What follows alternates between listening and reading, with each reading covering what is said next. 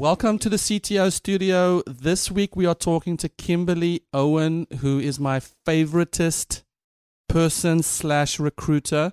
I ask her all the questions that uh, I want to ask about recruiting process. So stay tuned. The hard question. The hard questions. I have a wonderful electronic invention I want you to see. See? See? It, it looks something like this.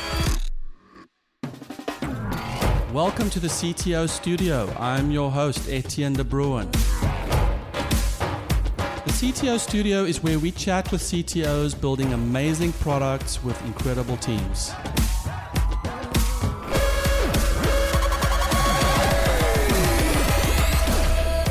Have you chatted with a CTO lately? Welcome to the CTO studio.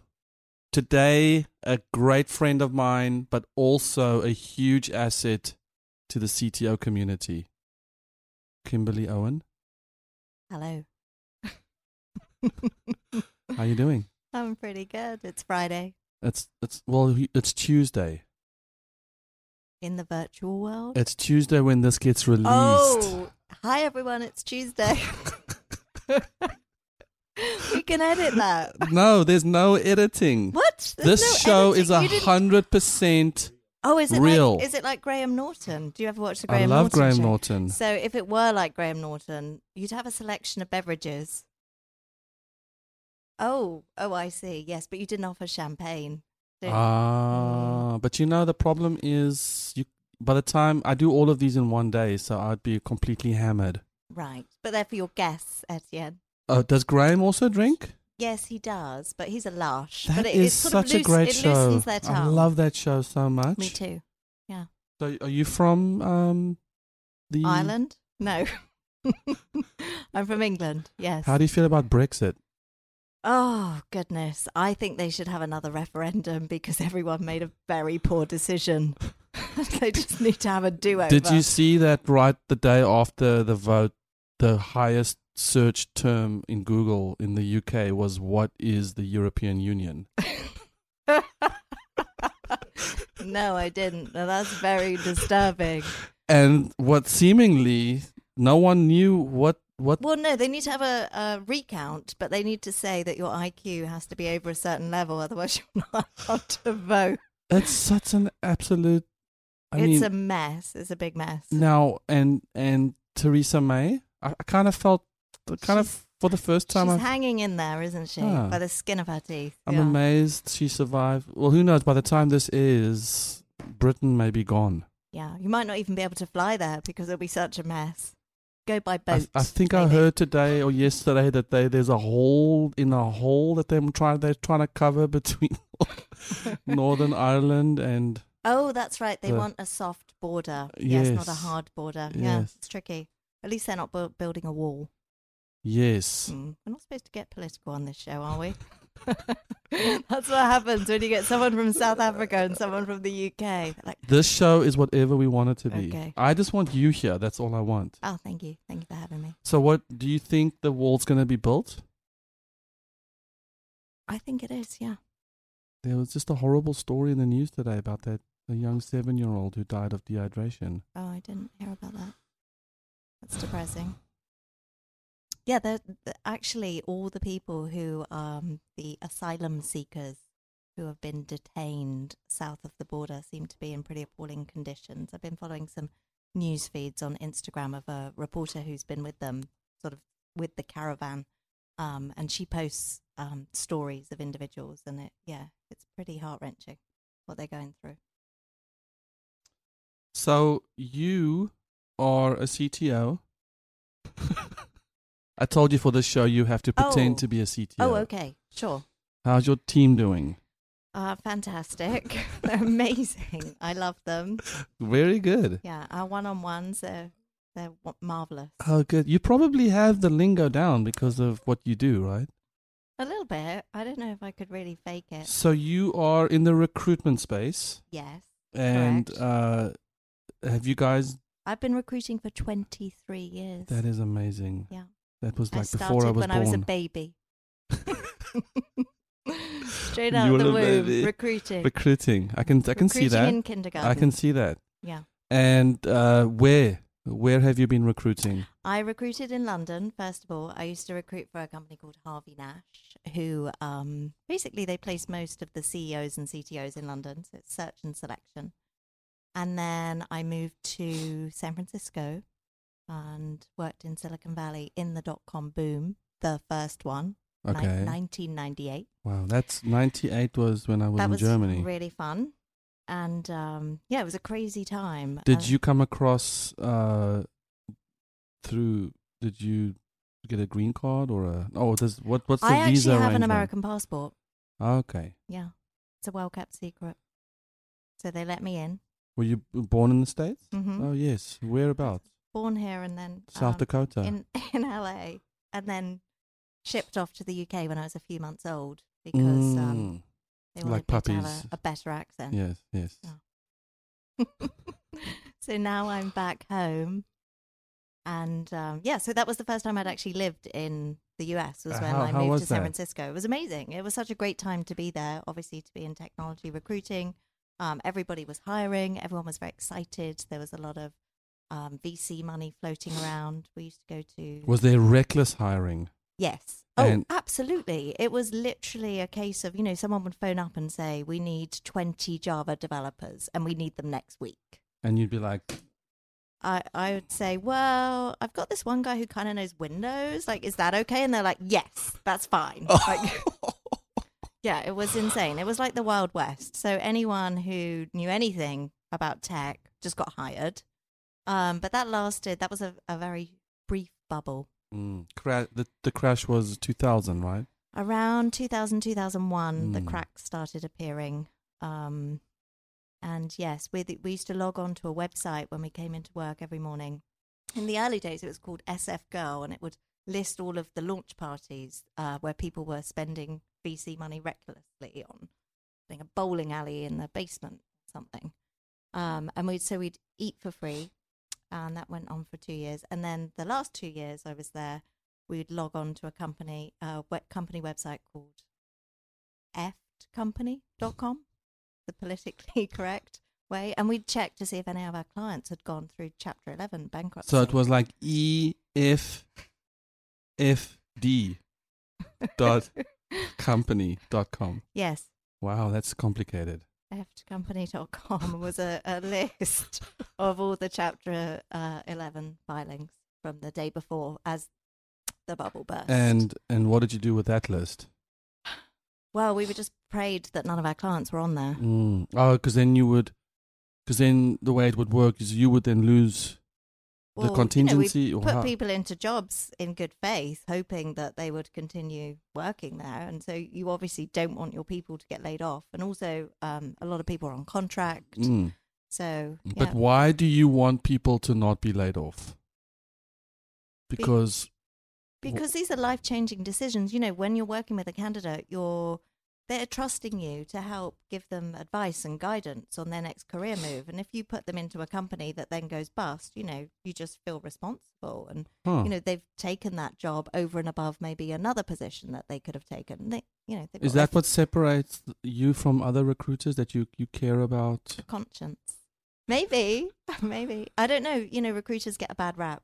Um, a lot of the business that people do is very transactional, and um, I do get a lot of referrals from candidates saying, "Hey, I've really enjoyed working with you. I want to refer you to this person. I told them you were great.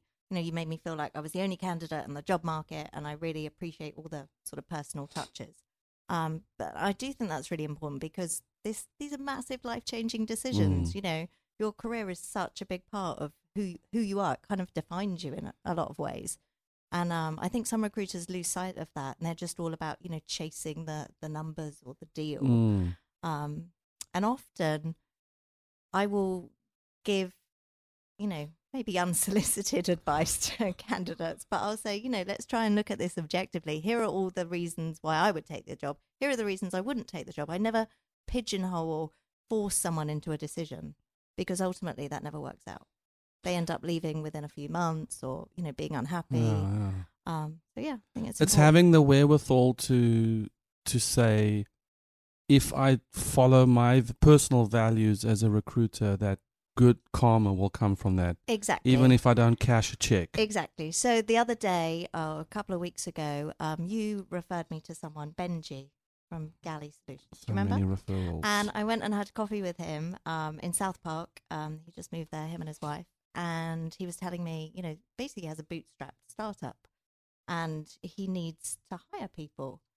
And he asked for my advice. And I, I told him, look, your best, you know, uh, action right now is to go to your network. If you work with me, I can find you people, but you're going to pay a fee. And from what you've just told me about the growth of the company, you're not in a position to pay a recruiting fee. Mm. So let's stay in touch. Let's link on LinkedIn. You know, in the future, when you get further funding, I can definitely help you. In the meantime, everything you told me about this search that you have, I know the perfect candidate. They're just in the top of my head because I just spoke with them and I've placed this guy before and he's amazing. And actually, he would love what you're doing. He's really passionate about pair programming. He's really into, you know, the tech stack you're using, Node.js and React. And I know you guys are going to hit it off. And he's not your typical startup guy. Like if you saw him on paper, you'd probably be like, no, I'm not going to talk to that guy because, you know, he's, um, you know, he's maybe in his 50s and he's kind of been around the block. And you probably think, oh, maybe that that's not what I'm looking for in terms of a profile. But I just know you guys will get on. So I'm going to introduce you because I think it will be a good match and we'll just, you know, pay it Just forward. like, yeah. um, and he made him an offer today. Wow. Yeah. So obviously I'm not earning a commission from that, but it was kind of cool because I know that Carl's really happy about that job and he's really excited. And he called me today to say, And Benji, I got the know, offer. I know him and he's amazing. and Benji's going to like really benefit. So that kind of makes me happy. That made me smile. That was a win today. yes. It wasn't a monetary win, but it was Wow. a, a win all the same. Now, if if if Benji paid you the contract fee, I would have been eligible for a little kickback. Oh, maybe. So by you offering your service for free, you kind of disappointed me as an investor. Oh, should I have called you? Oh, should I have run that past you? don't you think? That goodwill gesture. don't you From think? now on, if I'm ever going to do anything out of the goodness of my heart, I will check with you first, SEO. Only if I've have referred them, because then I have a vested interest in the outcome. yeah, okay. The other people, I don't care. Sorry. it's, let's call it a lost leader. I lost Who, leader, who do you think Benji's going to call when he needs to recruit? as usual. You or me? So is that is is that is that what you see? now I'm going to get every CTO calling me and being like, hey, how about a freebie? Give me a free referral. Yeah, I know you've yeah. got someone in your mind, Kimberly. That's why I'm trying to bring it back to fees and kickbacks. okay, sure. You know that person that's in your mind? Can I can I have that person? That's what they're gonna say. Yes, they are. Yeah. That IP is very expensive. When should CTOs quit their networks and just go with recruiting? Well, I guess you've got to weigh up how quickly you need the product development to happen. You know, So when you get to that speed. point where you, yeah, really, it's how quickly are you bringing that product to market and what's the trade off? When so when you say so I like that. So when you say tap into your network, do you have uh, do you have some just low hanging fruit advice for hiring managers slash the co-founders? Because I, I I've I've organized quite a few meetups in my life, and man, the the people who show up at the meetups because I know that they are working on their pipeline hiring pipeline Mm-hmm. no value add, no, just clearly not comfortable with the environment, driven by an alter, ulterior motive. Yeah. So well, they need to be active with their social media presence. They definitely need to have on their LinkedIn what they're hiring for, you know, whatever their top priority position is, and advertise that out there. Um, you know, they need to, um, if they have an internal person who can manage the candidate flow, they need to work with that person and make them aware of their network so that they can get an outreach campaign. Um, you know, there's so much automated software you can use now to manage that anyway. so social media presence. Yeah. What else? Um, I think the meetup thing for sure definitely works, but um, I you know, at the CTO events, um, you know, are people really putting out there when they're having these conversations? Are, are they asking for help? I don't, I don't know if they are. You know, they might be having a hiring conundrum, but they're not letting it be known to other people that these positions are open. So it's just kind of voicing that Yeah. and getting it out there. Like like like you're having that conversation in your head, but use your mouth and get it out there. yes. So if it's if it's social media, if it's uh, meetups, is there anything else that they should be doing? So one, so so I'm I'm asking because, uh, you know, as part of seven CTOs, I I I always want the CTOs to be working on their personal, you know, brand or their personal reputation.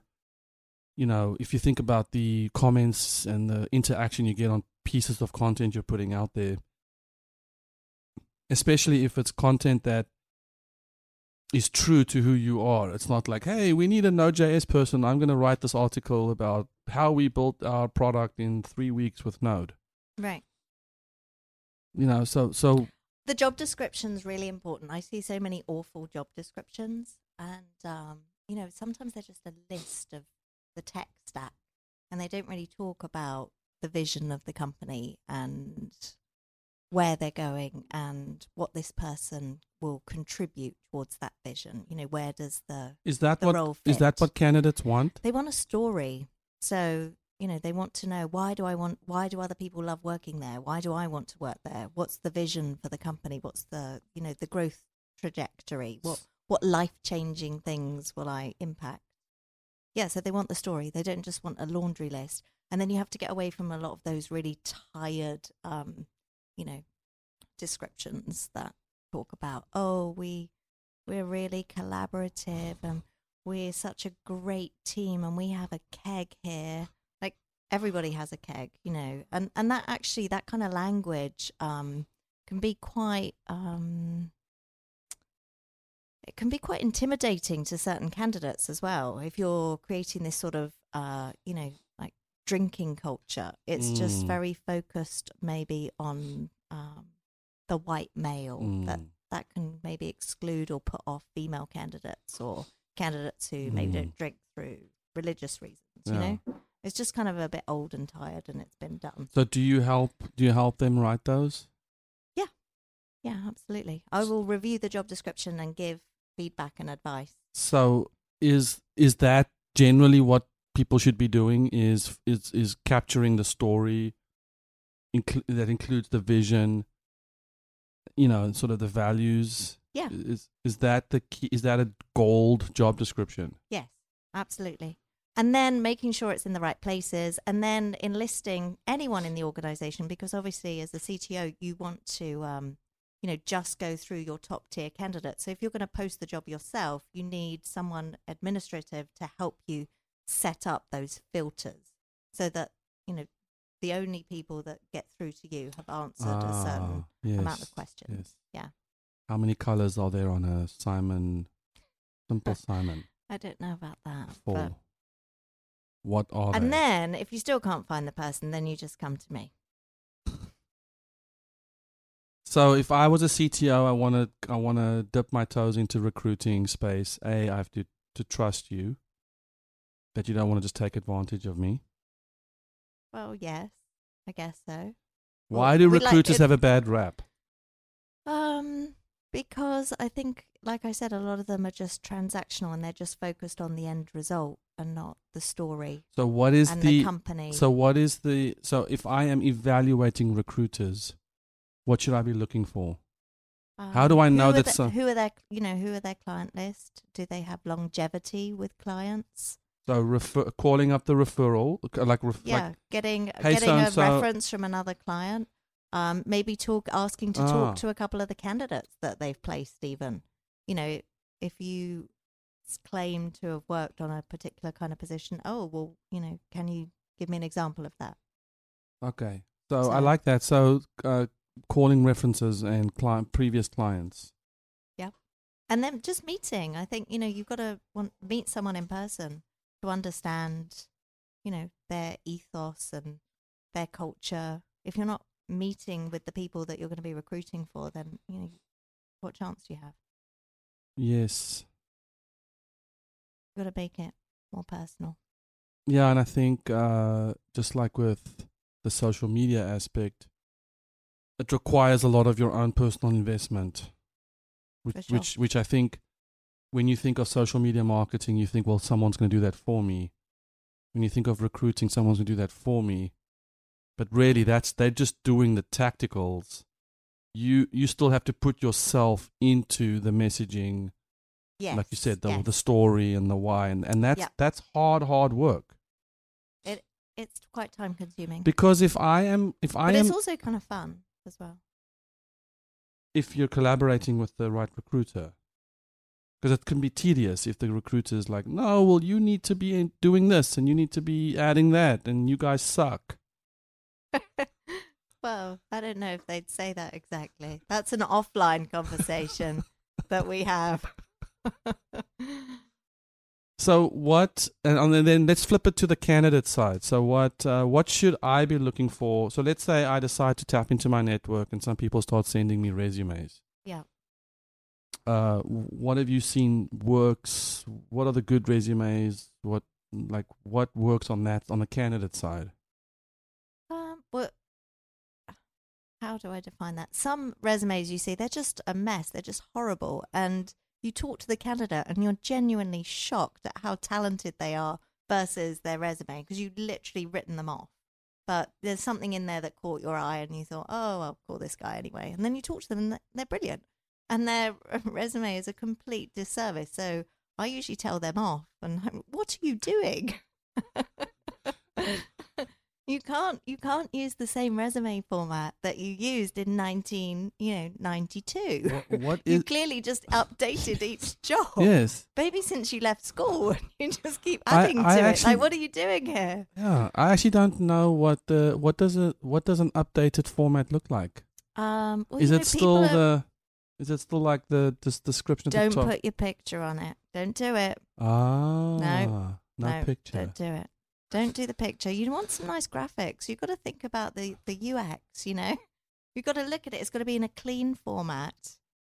And really you just want to focus on what you're doing right now and maybe what you did during the last 10 years. No one cares about the stuff before that. They don't care so you, it's not like you, you you're going to lie or take things off the resume you're just going to make you know it very very brief so that they can see when you graduated and what you did but actually no one cares no one really cares what you were doing more than you know 5 years ago let's Mm. be honest What? So if I decide to engage a recruiter, what what are the steps that I can expect to go through? Like Um, I just had my strategy meeting. We decide to release, you know, three four hundred thousand dollars into the budget. We will need to hire people ASAP. Yeah. What's my next step? You want to meet with a recruiter and make sure that you feel comfortable with their background and their track record of recruiting for the specific kind of Mhm. positions that you're recruiting for. Um, and then you want to agree um, basically an action plan like what are the timelines of you know if i find you these people who's going to interview them and when are they going to interview them because there's nothing more frustrating than you know working with a recruiter they find you a bunch of great candidates and then you just sit on them for two or three weeks so that's a Mm. complete Oh, waste So of, it's a, so it's an agreement from both sides. Like yeah I'm going to bring you candidates, but you need to jump on need to those. act on them quickly. And it's also about feedback and, you know, calibrating. So if I send you a resume and it's completely off the mark, I need to know that. I need to understand so that I can, you know, recalibrate my understanding of the position. And the next submission is obviously going to be much closer.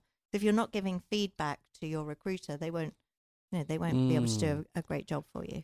Because so I, it's a constant feedback cycle, I Oh. guess. So I remember uh, when I was interviewing candidates, um, I was I batched them up to interview the three or four that the recruiter sent me, and the first person walked in with a nice binder, and opened the binder, and I saw it was on our company, you know, and I thought, geez, this is really impressive. Nice. The next person walked in and had a binder. Oh. Binder. it was the recruiter. But that's kind of cool, though. And so these four candidates come in with these binders on our company. And I didn't hire any of them. Oh, you didn't like the binder. Mm-mm. Hmm. I mean, I was impressed ish. But then when I it's realized, kind I'm of like, like being back at school, isn't it? yeah, it's like, remember when they ask you this, you need to say that. And it's like, wow. Or there's the whole walking the candidate into the interview thing. What's Yeah. that? I've heard a lot of agencies do that. They actually handhold the candidate and walk them into the interview. Wow. Yeah. That sounds like when I got my citizenship and my attorney walked me into the small office for my interview. Oh. She Okay. kicked me on the shins a couple times. well, maybe I'll walk my next uh, candidate in. No, I, I No, never. I've no. never done that in 23 years. I don't think you should. They should be able to figure wanna- it out themselves. I give them a, I Hold call them and help them prepare for the interview. Are you nervous when they interview? No. Never. Do you have a challenge more If, on? the, if I was nervous when they interviewed, I shouldn't be sending them. Let's be honest. Oh, I wonder if this one will work out. Fingers crossed. have you fired client? Have you fired clients? Yes. Uh, I mean accounts. yes. Really? Yes. When? How does that happen? Is it when It they aren't timely with the process? well, the active network, actually. I don't know if I should have said that. Oops, it just came out. I love it. Um, they were four months late paying an invoice. Four Wow. months, which is ridiculous. And the the guy was doing a great job. They loved him, and um, yeah, they were just so um, poor in terms of their accounts payable system. I had to escalate it to the CFO, um, and they were just very, very. Um, uh, I, there was a lot of churn there. They they really got through Yeah, people quickly yeah. and burnt them out. Um, and so I got poor feedback from some of the engineers I placed there who said, you know, it wasn't a good place to work. And you don't want to hear that from any candidate. Yeah. You want to work with companies that your, you know, engineers are like, I love working there. Thank Mm. you for getting me that job. Not, I hate it here. Can I get out? Mm. In the 23 years, well, let's think about the last five years. How often do candidates, or when they're done with the company for whatever reason, ca- that is, do they call you and say, "Hey, I'm I'm ready Oh, to move all the on"? time. So that is a bit of a problem actually, because sometimes uh, you'll place a candidate somewhere and they love it, but you know for whatever reason things change, maybe management changes or their position changes, or you know things are just different to how they were in the beginning, and so maybe you know two, three, four years will go by, and they'll approach you and say, "Hey, you did a great job finding me this job. Can you get me another job?" And I have to say no Oh, because, because- I can't poach from Oh, that client. If oh. if they're still a current client, I can't pull people out of there. So my contract, of course, precludes me from doing that. So I say no, I can't. That- but that's that's not cool. Hey, on the Um, candidate side. Well, they don't realize. Oh, Basically, they're just reaching out for help. ah, And so I usually say, "Hey, why don't you try talking to the company about what you're not happy about? Otherwise, I'll tell them." No, I don't, I don't say that. Um, so yeah, I usually advise them to go and talk. So actually, that happened to me recently with one of my clients, a company in La Jolla, and um, the this product manager, business analyst gal reached out and was like, "I'm not happy here, and it's really stressful, and I want to leave. And can you find me something?" And I explained why I couldn't, and suggested she talk to them. She was like, "I don't think it's going to change. Um, it's too stressful. This project, I don't like it. Everything here is great. I hate dealing with this vendor. I can't deal with them, and that's my job is to deal with this vendor. So I'm going to leave." Um, and so she got a, a job offer, uh, not through me, through another company. And then the CTO called me and was like, "Oh, You're not going to believe this. So and so, she's leaving. She's got a job offer. And I was like, Oh, I'm sorry to hear that. Have you tried to talk her out of it? And he said, I'm sitting down with her tomorrow. And I said, Well, here are the reasons that I think she might be unhappy. If I were you, I might address these things. Um, and actually, we worked together on that and we salvaged it. wow. And then I had a call with her that night and I just um, kind of reminded her all the good things about the company and why she'd taken the job. And she ended up staying, actually, Wow. Yeah. And then do you for get the a, time being. do you get a kickback on that? No, no, I don't. You do know that he might be watching this episode, or she. Yes, Yes, yes, I do. That's Okay. okay. Okay, cool. Yeah. Yeah. In fact, you know, if I weren't an ethical recruiter, I would have been happy that she'd left Yes. because then I could have replaced her and Yes. taken another fee. But no. Oh, I know. I've got a halo. Can you see that? uh, no, I'm all about paying it forward at the moment. It's my my new thing. You know what? That's that's just how it works. It's as I get older, I just um yeah, I want to kind of give back more. It's less about collecting stuff and more about, you know, creating good vibes. I also love the way it shocks people when you're just nice to them or just do something for them. Yesterday, I was brainstorming with someone on how I can help them with their business. And they just had this complete deer in the headlights look like. Because it was from the goodness of your heart. Yeah, I just felt like, hey, I want to help you guys. Well, I feel like San Diego is kind of like that, don't you think? The community here. This wasn't in San Diego, but Oh, okay. Elsewhere in America, paying it forward. So what tips do you have? So the the CTO has so I had an interview with four candidates. They all brought in their company binders. I thought it sucked. I mean, they were all 50-50 candidates. I mean, there's nothing exceptional about them. right. What do C how do CTOs contribute to the problem A on the perception of recruiters? Like it's very easy to blame a recruiter for XYZ. How what can CTOs improve on themselves in the process? It's just feedback. It's just communication. You just, like I said, that feedback loop of, you know, I liked this about candidate A and I didn't like this about candidate B.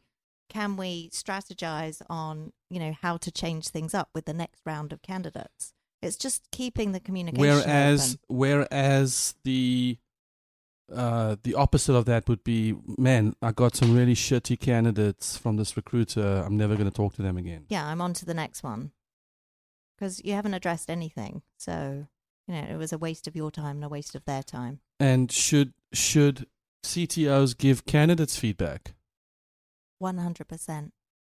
So I always believe in being very transparent with candidates. I'll often, you know, CC them or BCC them on feedback from clients um, because I feel that, you know, it's going to help them evolve Mm. or address whatever the issue was. And so I always give very candid feedback. If it's super candid, I don't share the email. Don't worry. but I will tell them verbally and paraphrase, maybe sugarcoat it a bit. Bit of sugarcoating. Yeah. so if this if the cto emails you back and says you know i i He was rubbish. Then you're gonna Say, why was he rubbish? Is there any constructive So that- feedback for the candidate that I can share? okay so you solicit feedback for the candidate mm-hmm. and then if the cto says that person's rubbish Yeah. that's when you sugarcoat it Yes, but I still ask for something constructive so that I can get back to the candidate. You know, my job is to help the candidate and the company. So I need to evolve my understanding why wasn't he a fit and how can we do better? And and that person needs to, you know, evolve as well. What what are the most sought after positions right now? When what what Full stack developers Ah, with Node.js and React, that's probably. so- I um, mean, big data, data scientists. Of course, big data. Yeah. Machine learning engineers. Of course, artificial Yes. intelligence. Yes. What? No, I'm a fan. Are you not a fan? Come on. Of what? Changing is changing my work day. What is AI. I love it. AI? I've got the bot working for me right now. Really? What's the bot doing? The bot is reaching out to candidates on LinkedIn, even as we speak, Wow. telling them about a remote cloud engineer position I have impersonating me right now. Yeah. Wow.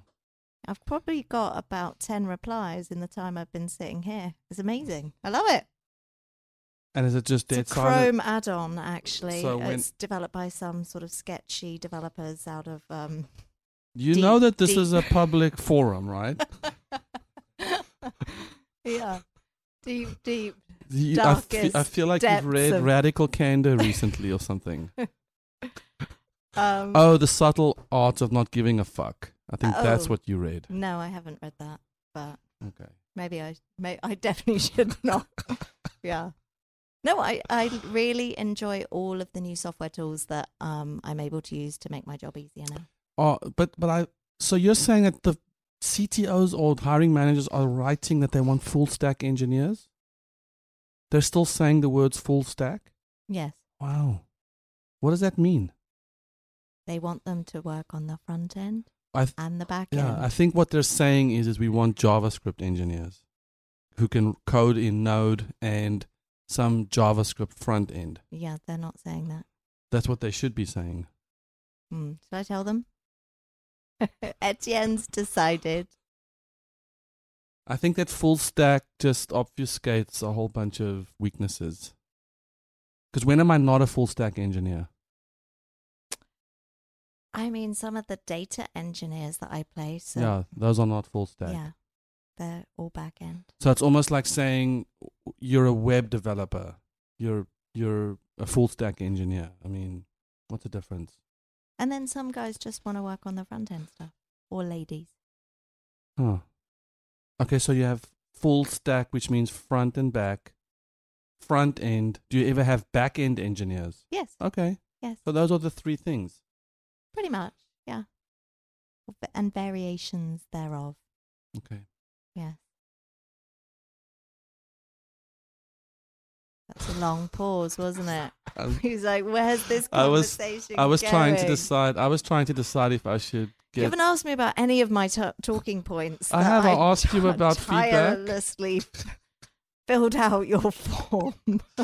That is Just, just, rip a- it up. Just rip it up. in No, no, front no. of One me. thing I do want to know that I read on here is Mm. you have a little story from 0809, Oh, which I That's when thought I was was- pretty funny. yes, that's when I was recruiting for Facebook. So tell us about that. So that was when the crash happened. So I lost a lot of large clients. Well, they stopped hiring direct hire. They hired contractors. Um, but Facebook was one client that continued hiring through that dark time for recruiting. And um, we basically worked on these SRE positions, um, which were, you know, it was a fancy name for a Linux admin who could write code, basically. They kind of invented the site reliability engineer role. And um, DevOps, if you will, which is very big these days in terms of a term, and everyone has a different kind of you know view of that and where it fits exactly in the organization and exactly what they expect of that person. Um, but back in the day, it was pretty clear what they wanted, um, but they had a very very high technical bar, and so we just got through so many candidates. They had a crazy you know interview to hire ratio not just through agencies, but from their own recruiting, because I knew the internal recruiters quite well. And we got one candidate all the way through the process, and they had a very democratic hiring process. And he um, basically got a check in the box from everyone for the technical, and then you know there was the other sort of um, culture fit, and they ruled out this candidate um, because one of the engineers in the in the last interview panel didn't like the slogan on his t-shirt. Wow. Yeah. And that And- was the feedback. That was the reason that was they the gave. reason. And do you know what the slogan was? I can't remember. That's a bad punchline, isn't it? I can't even remember. It was so nonsensical. because yeah, because the punchline could have been very, very uh, uh, bad taste. It could have been, but I don't recall it being particularly bad taste. I just remember they didn't like the slogan on his t-shirt, and that was that was the feedback that they I think me. the slogan said PHP sucks. I don't think you should say that since some of your membership are on the PHP stack. That was a joke, wasn't it? Yes. Okay, good. Well, I was taking a stab at why Facebook would uh, hate why the guy, the guy, you know, Yeah. Because you know I it's all. PHP. Okay. What? what? So I heard a fascinating thing from uh, an Love am- PHP. you do. You do. I do. Actually, I built my whole company on PHP back in the day. With the one we sold, Oh. it was all PHP. Oh, that's right. Yeah. and Monk- every time, yeah, and every time my engineers complained about PHP, I told them, "Hey, it's it's writing your paychecks." Good answer. Ooh, I'm gonna I'm gonna add the P's of PHP, and try and incorporate paycheck into it. But before the end of this interview. Okay. Okay. Good luck with that. So I want. I heard an interesting an, uh, concept or analogy or uh, description of the interview process from someone from Amazon in town recently, hmm and he's he he talked, and, and I kind of want to go down the culture fit thing. He talked about uh, an interview is really trying to accomplish two things. One, it needs to determine if you satisfy the minimum requirements for the job.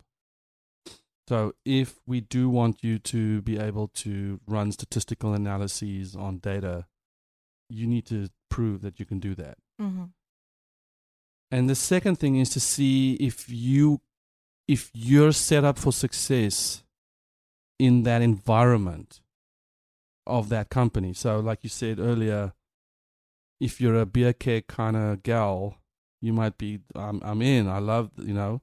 Right. And so uh fulfilling minimum requirements plus culture fit. In other words, and by culture fit meaning can you when you're faced with these things from your minimum requirements hmm is the culture going to be a good fit for you Yeah.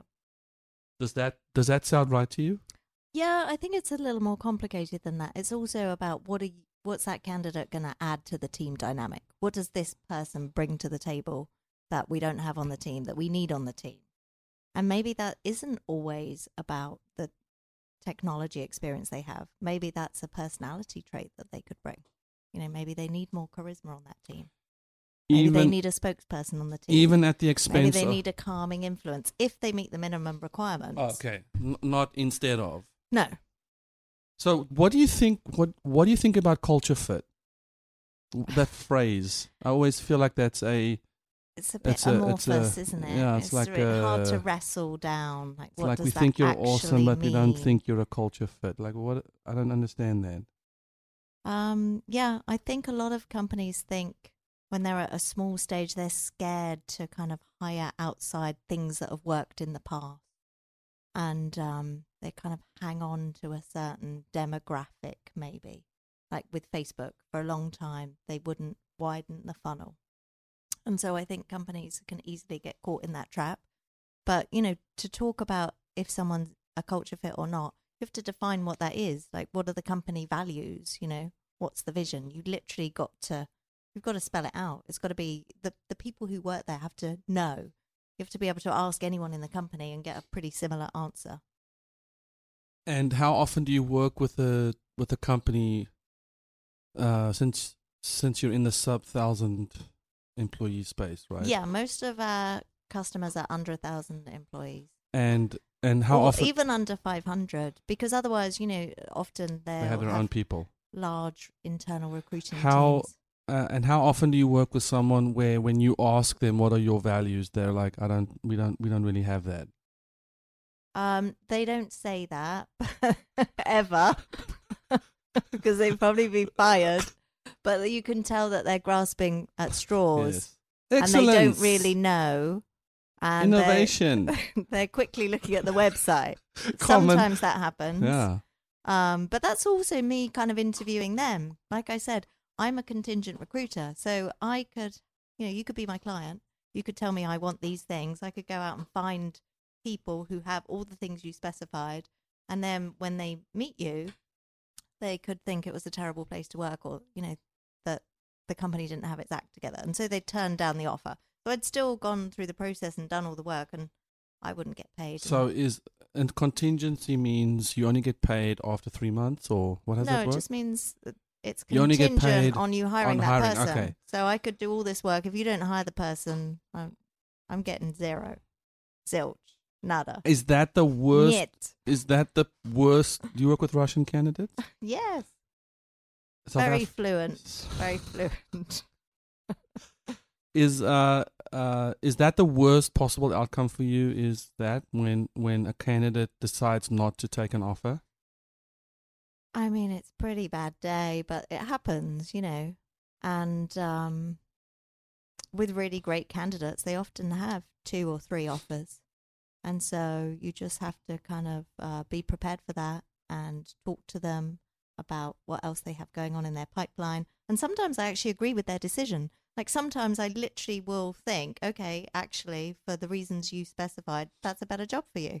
Do it. Go for it. if this was an interview um I would at this point ask you. So, what areas do you think you can work on on your on, on yourself? Like, where are your weaknesses? Because right now you sound too perfect. Oh no, definitely not perfect. Um, you really put me on the spot with that one, didn't you? So, I think having the hard conversations. you didn't need to. You didn't need to answer the question. It was rhetorical. But yes, go ahead. Having the hard conversations sometimes. Sometimes I'm uh, too nice. reluctant and too nice to have the hard conversations. Not with Ah. candidates because I think it's important to share the feedback, like I said, but with clients. Sometimes I, the hard conversation with the clients. yeah, sometimes Like- I, I avoid those or body swerve those. When when you feel like they're screwing up, Yeah. Instead Ah. of being, you know, really honest with them sometimes. you don't strike me as someone who have a problem with that. Well, sometimes you've got to pick your battles, haven't you? Mm. And maybe they're doing four things which are really self-sabotaging. And and and I try to have the conversation, but sometimes people aren't receptive. So I Mm. I think I need to work on that better. Is having those tough conversations. So in Silicon Valley, did you see a lot of? Um, you obviously saw some excess. A lot of people becoming very, very rich. Did yes, and then very poor. What what's what's happening with all that money? Um, yeah, it's kind of disturbing actually because I feel like there's this divide of, you know, the tech billionaires of some who are on the side of good and some are on the side of evil. Um, yeah, no, I think I mentioned that in in some of the you know notes I made earlier. Um, I think there are certain people out there who have made you know incredibly um, built incredibly successful companies like Mark Benioff from Salesforce, the CEO and founder, and they're using that personal wealth for the greater good. So he's really taken up the cause of you know the homeless problem in San Francisco. He's actually supported this proposition, Proposition C. I don't know if you heard about that I followed which is that. basically putting a tax on corporations after they earn 50 billion um, and saying we need to pay more we need to pay it forward we need to deal with this problem and then other you know people have come out in opposition to that but the proposition passed which is fantastic uh, but you know he's using his personal wealth to for social change and philanthropy which i think is fantastic he just bought a hotel i read about um, which he's converting into transition housing for the homeless, and they'll pay something like five hundred dollars a month, and it's you know in the center of San Francisco. It could be multi-million dollar apartments, and he bought this hotel. He's refurbing it. Going to cost him ten million or something, um, and that's going to be transitional for homeless, which is Mm. really cool. He's also addressing the. I'm a bit of a fan of his actually. He's also addressing, um, you know, the the gender pay gap and inequality um, of women still earning 80% less than their male counterparts. 80 80 uh, sorry, 20% less. So they earn- 80% yes, off. exactly, 80% off.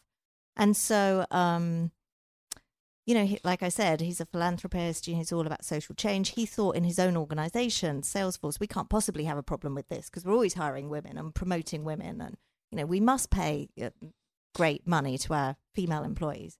And his VP of HR was like, "Well, you know what? Why, there's only one way to know, and that's the hard data. Let's do an audit." And he was like, "Oh, okay, because I know you're going to be wrong." And incredibly, it, she was right and her suspicion that there was inequality even in Salesforce, where you know they're fighting the good fight, so to speak. Um, it was overwhelming in every aspect of the business. Mm. Women were being paid less, so they had to do a pay adjustment, and they actually paid out three million dollars in pay adjustments that first year, um, which is crazy, but awesome. yeah. How many female candidates do you do you? I don't keep what hard disparity do data you on see? it, but I usually do tell female candidates when they are when they tell me what their target salary range is. Usually, I'm telling them you need to ask for more money. It's Mm. usually less than their male counterparts. should should an employer an employer can't ask a candidate what their salary requirements are, can they? Yeah, of course. You can ask them what your salary requirements. And what is requirement is. the- You what is can't the use right their answer? historical data. You can't use their salary history to determine what you should pay them. Okay, so but what would you encourage candidates to say when a CTO or a hiring manager asks that question? I yes, I would encourage them to tell the CTO what they want to make, Double it. especially women.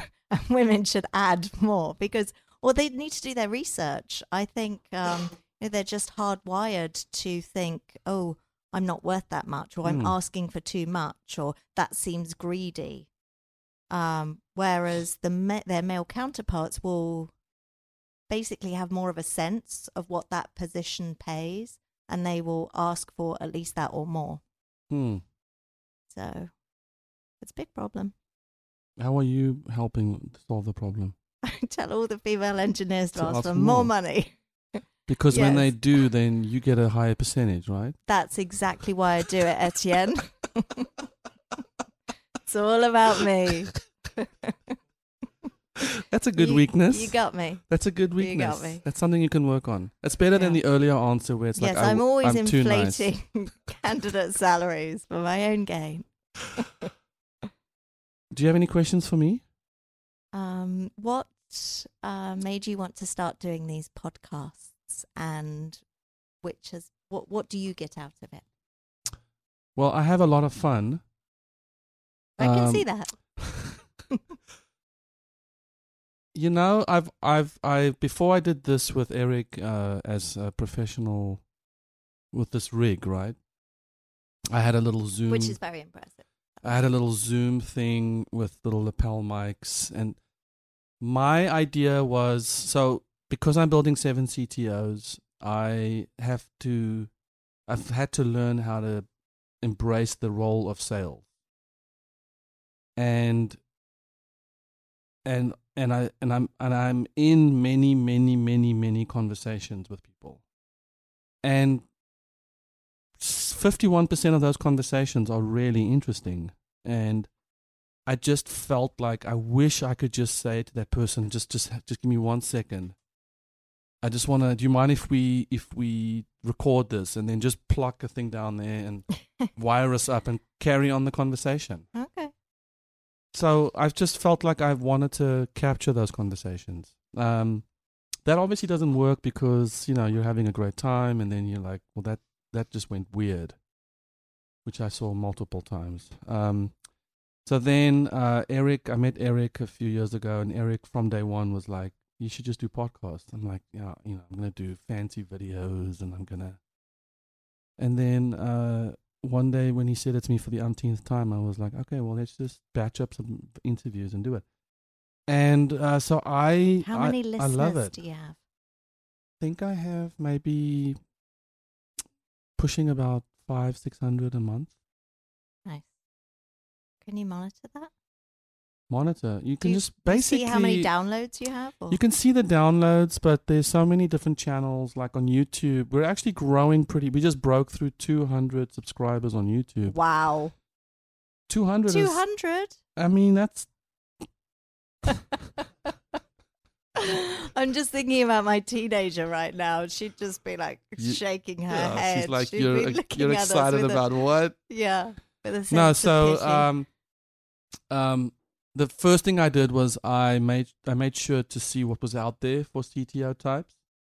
And uh there aren't that many. There are some really great conversations uh, being had on Mhm. on podcasts. But ultimately i want to have the conversations i want to have. Because i'm as i'm building seven ctos i'm talking to ctos all day. And so the questions i'm asking you are not it's not stuff I made up. It's like these are conversations that are happening in our forums, sure. and so ha- you know, I I could try and have show in and show out be with another CTO, but it's mostly like I say, I like to have conversation. The I like to have the conversations that I want to have, representing my. I'm the voice of my customer. I like it. Thank you. What are your Christmas plans? I am going back to the UK. Yeah, next Thursday. I am flying with my teenager and my little brother, my second child, really. And um, we're going to my other brother in Manchester. And this year, the family have decided we're doing Secret Santa. So we just Mm. have to buy a special gift for one person in the extended family, which is good a because I didn't want to schlep all of the presents across the Atlantic again. By the time this thing airs, though, Christmas would be done. So you should have said all of that in the past tense. Oops, Christmas was amazing. Did you guys do Secret Santa? Yeah, it was incredible. How did that work? I loved my gift. It was so so cool. Actually, my brother sent out an email this week about planning um, all the activities and mostly about the food. Your little who's- brother. Who's making what? Oh, no, oh, my no. older brother. Okay. Uh, he's a restaurateur, and he sent out a planning email um, about family related activities, and it made me very suspicious because he's in his forties. He's never sent a planning email in his life, so I'm not sure where this is Oh, coming from. Wow. Oh. What could it possibly be? I think it's maybe the new girlfriend who's trying. She was on the email chain. Oh. Maybe he's trying to impress her. I was His worried that planning there was. Okay, I was worried that there was an illness or something. Oh no no no! Okay. Oh go- gosh no! I No, hope no. not. I think he just wants to make sure he bu- buys Well- the right things. Kimberly, there aren't many recruiters I uh, refer to. I think there are maybe one, ones. Oh, awesome! I mean, by the time this is, maybe three or four. But I'm just saying, for now, it's But one. now, just one. Thanks for being uh, just an awesome part of our community. Thank you for having me. I really appreciate it. I'll see you after Christmas. I will. Yes. Have you chatted with the CTO lately? Hi, thank you for listening to the CTO studio. If you don't mind, take a quick second and please rate and review the show. It helps us a lot. Go to the ctostudio.com for more information on what we're doing at 7 CTOs. We also have a video or two for you that could be a helpful resource for you as you're managing your company. So, thank you for listening.